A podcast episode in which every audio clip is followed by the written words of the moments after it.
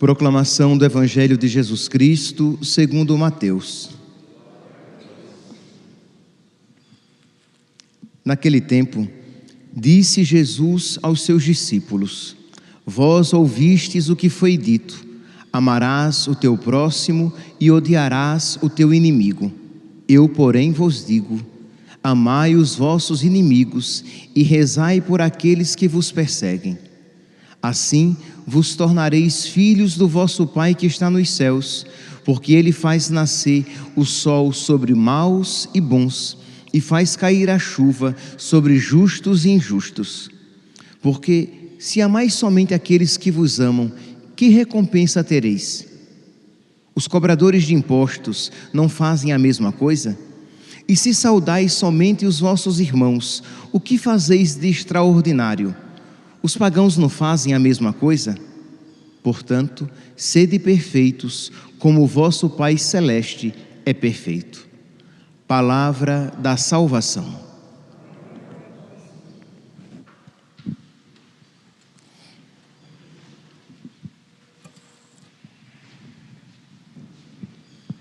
Caríssimos irmãos e irmãs, nós continuamos com a leitura do livro dos Reis, em que nos mostra a vida de Elias, a sua missão, o seu profetismo e o seu embate com o rei Acabe.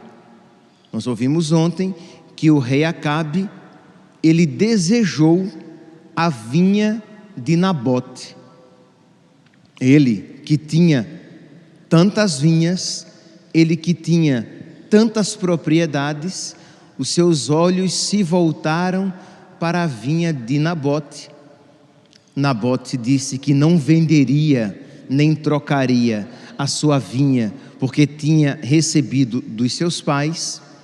Diz que Acabe volta para casa entristecido, se deita com o rosto voltado para a parede, emburrado como uma criança infantil, porque acha que pode ter tudo o que quer, e ninguém nesse mundo pode ter tudo o que quer.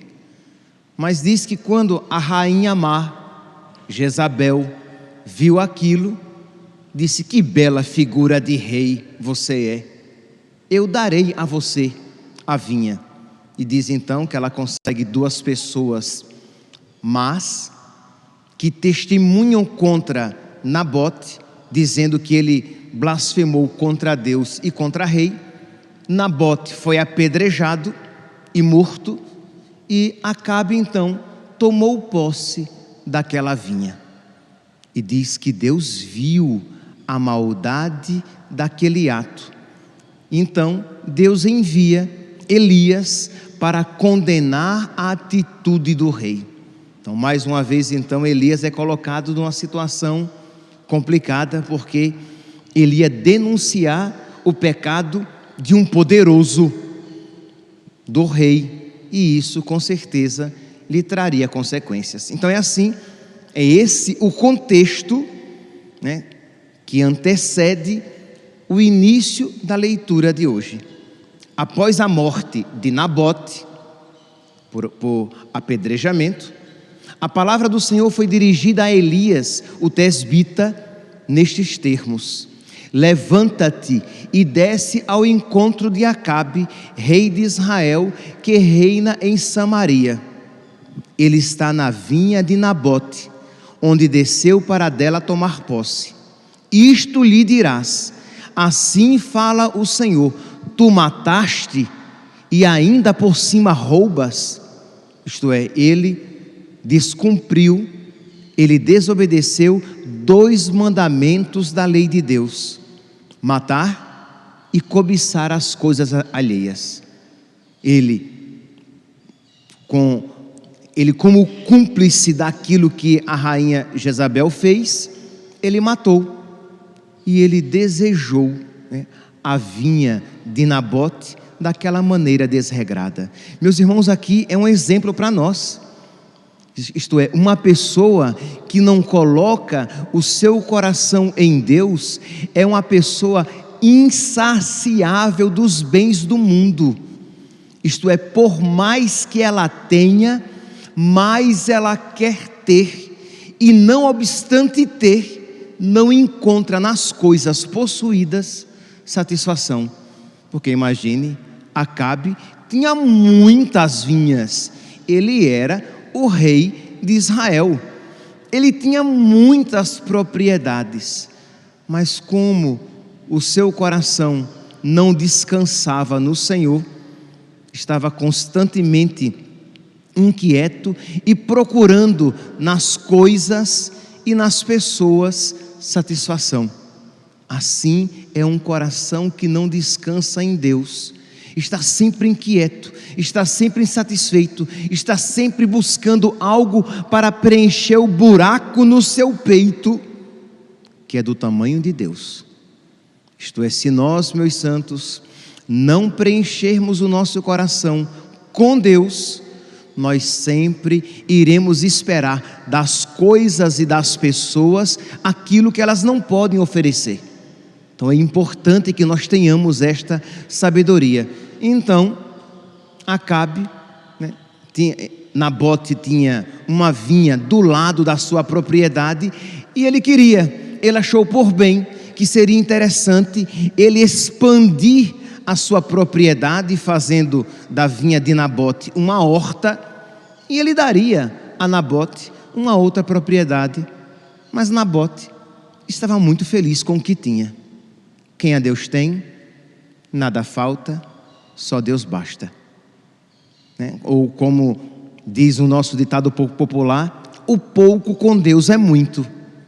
Quem tem Deus precisa de muito pouco neste mundo. É claro que nós precisamos de um emprego, é claro que nós precisamos de comida, é claro que nós precisamos de casa, entende? Eu não estou aqui sendo irreal, só estou dizendo que quando Deus é o centro da nossa vida, as coisas ao redor dele tomam o seu devido lugar e a sua devida proporção. Mas quando Deus não é o centro da nossa vida, tudo fica fora de regra, fica desregrado, fica desregulado, desequilibrado. Por quê? Porque é um abismo de carência que atrai outro abismo, e assim era o coração mau do rei mau Acabe. Então Deus envia Elias para condenar-lhe aquele pecado, e diz então que, versículo 20, Acabe disse a Elias: afinal, me encontraste, ó meu inimigo? E Elias respondeu: eu te encontrei, porque te vendeste para fazer o que desagrada ao Senhor. Farei cair sobre ti a desgraça, varrerei a tua descendência, exterminando todos os homens da tua casa, os escravos ou livres em Israel. Farei com a tua família como fiz com as famílias de Jeroboão. Isto é, desgraças acontecidas no passado, bem conhecidas ao povo de Israel e a Acabe, rei de Israel. Deus fala por meio de Elias: eu farei contigo e com a tua família o que eu fiz a eles. Também a respeito de Jezabel, a rainha má, o Senhor pronunciou uma sentença: os cães devorarão Jezabel no campo de Jezrael. Os da família de Acabe que morrerem na cidade serão devorados pelos cães, e os que morrerem no campo serão comidos pelas aves do céu. Não houve ninguém que se tenha vendido como Acabe, isto é, não houve um rei tão ruim, tão ímpio, que desagradasse tanto a nosso Senhor quanto Acabe. Por isso, portanto, versículo 26, de modo abominável, seguindo os ídolos dos amorreus, que o Senhor tinha expulsado diante dos filhos de Israel. Quando Acabe ouviu essas palavras de maldição, rasgou as vestes, pôs um cilício sobre a pele e jejuou. Dormia envolto num pano de penitência e andava abatido. Acabe, de alguma maneira, se arrependeu. Acabe fez penitência, e Deus, meus santos, que não quer a morte do pecador, mas que ele se converta e viva, Deus já olhou com agrado para Acabe. Meus irmãos, percebe o que isso significa para nós? Quando você, mesmo com todos os seus pecados e os seus desregramentos, se você se dispuser a mudar de vida, se você tomar uma atitude diferente, se você disser, eu irei confessar afinal meu pecado, eu irei confessar a minha culpa, com a graça de Deus eu irei mudar de vida, Deus fará com que concorra para o seu bem, até mesmo os pecados cometidos, quando você se dispõe a mudar de vida. Então, você aqui que ouve, vocês que aqui acompanham pelas redes sociais, que cada um faça uma leitura da sua própria vida e veja se não é o caso, se não é a ocasião de você agir como Acabe aqui, não como Acabe no seu tempo de impiedade, mas Acabe que, vendo as desgraças que lhe estavam prometidas, ele se arrepende. Percebe que o arrependimento de Acabe não é movido por amor não, tá? É movido por medo. Quando ele viu, quando ele ouviu as desgraças que lhe estavam prometidas, ele resolveu mudar de vida. Ele teve medo daquilo que lhe aconteceria. É verdade, meus santos, não é o arrependimento perfeito, mas o nosso Deus, que é perfeito, aceita as obras imperfeitas que nós lhe oferecemos. Porque Deus quer salvar a criatura mais do que a criatura quer ser salva. Porque Deus quer o nosso bem mais do que nós queremos o nosso bem. E diz então que diante desta palavra dirigida por Elias, o tesbita, Deus diz a Elias, viste como Acabe se humilhou diante de mim, fazendo penitência? Já que ele assim procedeu, não o castigarei durante a sua vida, mas nos dias de seu filho enviarei a desgraça sobre a sua família. Isto é, o castigo virá, mas não virá no tempo de Acabe. É uma maneira bíblica, ainda imperfeita, do perdão manifestado, porque também o arrependimento tinha sido imperfeito, mas é uma maneira de Deus mostrar primeiro, que Deus perdoa os nossos pecados, mas segundo, que os nossos pecados têm sempre consequências, meus santos. Isto é, Deus perdoa a culpa devida aos nossos erros, mas de alguma maneira nós teremos que purgar pelas penas daqueles pecados. Então, a consequência do pecado de Acabe é que de alguma maneira aquela desgraça seria levada para a sua família, como aconteceu com Davi.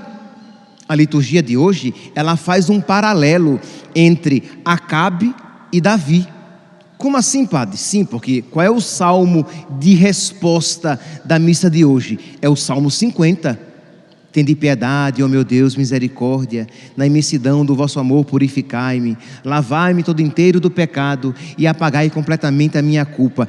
E salmo este que foi composto por Davi quando cometeu o seu grande pecado, quando ele, que tinha todas as mulheres do reino à sua disposição, ele desejou a mulher de Urias, do seu militar, do seu general. E diz então que ele manda Urias ser colocado no local da batalha, no local mais perigoso, para que Urias morresse e ele pudesse ficar com Betsabeia. Então ele, Davi, de alguma maneira fez o mesmo pecado que Acabe. Acabe, que tinha todas as vinhas, desejou a vinha de Nabote. Davi, que tinha todas as mulheres, desejou uma mulher casada. se vocês pegarem lá em 2 Samuel, capítulo 12, já no versículo 1, nós iremos ver que Deus envia o profeta Natan, e o profeta vai a Davi e diz: meu rei, tem uma história para lhe contar. Em certo povoado havia 2 homens, um rico e o outro pobre. O rico tinha muitos rebanhos de ovelhas e bois. O pobre tinha apenas uma ovelhinha. O rico recebeu visita e, para fazer a comida para a sua visita, mandou matar a ovelhinha do pobre, embora tivesse muitas ovelhas e bois. Quando Davi ouviu isso, disse: o homem que fez isso deve morrer, ele é mau. E Natan diz: este homem és tu. Tu fizeste isso, porque tu tens todas as mulheres, mas mataste Urias para ficar com a sua única mulher, Betsabeia. Então aqui, meus irmãos, nós vemos, e da mesma maneira então, Davi se arrepende, Deus perdoa o pecado de Davi, mas diz o quê? Eu perdoo, versículo 13, o Senhor perdoou o teu pecado, não morrerás, versículo 14, mas por teres desprezado o Senhor, o filho que nasceu de ti morrerá. Então o primeiro filho de Davi com Betsabeia morre, isto é, como a consequência daquele pecado. Meus irmãos, o que é que isso nos ensina? Primeiro, que se nós nos arrependermos dos nossos pecados, e precisamos nos arrepender dos nossos pecados, precisamos mudar de vida, precisamos reconhecer as nossas faltas e buscar o Senhor, buscar a confissão, reconhecer as nossas culpas e saber que Deus quer nos perdoar. Deus quer que todo homem se salve e chegue ao conhecimento da verdade. Então Deus quer nos perdoar. Se nós dermos um passo na atitude de arrependimento, se nós dermos um passo na busca de perdão, Deus dará 10 ao nosso encontro, para nos oferecer o que nós começamos a buscar. Então, não devemos ter medo de Deus, porque misericórdia e piedade é o Senhor. Estamos celebrando a missa votiva da divina misericórdia. Então Deus é misericordioso, Ele não nos trata como exigem as nossas faltas, não nos repreende em proporção às nossas culpas, e não fica repetindo, recordando os nossos pecados. Então isso deve nos encher de esperança. Ao mesmo tempo, por maturidade, nós não podemos nos esquecer que todos os nossos pecados têm consequências. O pecado de Acabe, a consequência foi a desgraça para a sua família. O pecado de Davi foi a morte do seu filho. Os nossos pecados também terão consequências, mas se nós entendamos, os nossos pecados terão consequências sempre, quer estejamos em Deus, quer estejamos sem Deus. Só que as consequências dos nossos pecados sem Deus serão para a nossa desgraça.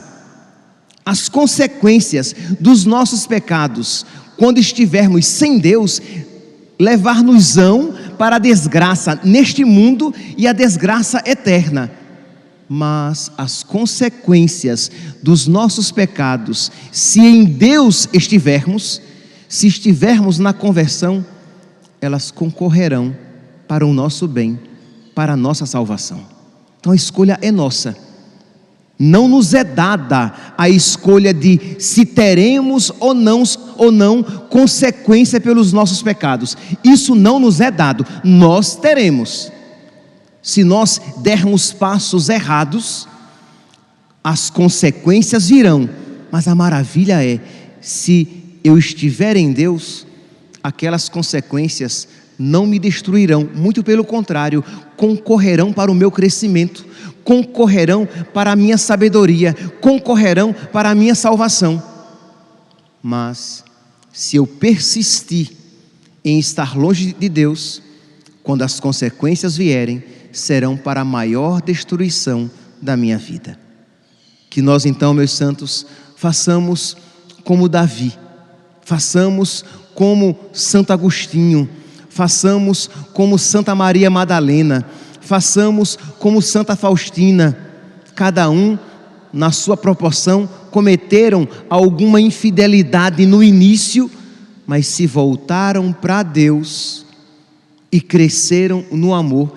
E tudo aquilo que no passado foi motivo de tristeza, se tornou no futuro causa de alegria. Peçamos a intercessão de São Francisco, tão boêmio no passado e o seráfico. Peçamos a intercessão de todos aqueles santos que nós temos devoção e que sabemos que tiveram. São Camilo de Lellis, que teve uma vida também desregrada, mas que, quando se converteu, tudo aquilo concorreu para a glória de Deus e para a sua salvação eterna. Mas peçamos a graça de Deus para dar o passo contra o pecado. Peçamos a graça de Deus para entrarmos no caminho da conversão. Peçamos a graça de Deus para que nos conceda o arrependimento verdadeiro dos nossos pecados. E aí sim, meus santos, independentemente dos nossos pecados, nós sempre com toda a confiança poderemos rezar: tende piedade, ó meu Deus, misericórdia. Na imensidão do vosso amor purificai-me, lavai-me todo inteiro do pecado e apagai completamente a minha culpa. Eu reconheço toda a minha iniquidade, o meu pecado está sempre à minha frente. Foi contra vós, só contra vós, que eu pequei e pratiquei o que é mal aos vossos olhos. Mas reconhecendo as nossas faltas, sem temor, sabendo que, quando eu reconheço a feiura e a miséria dos meus pecados, Deus me abraça e me purifica com a sua misericórdia. Louvado seja nosso Senhor Jesus Cristo, para sempre seja louvado.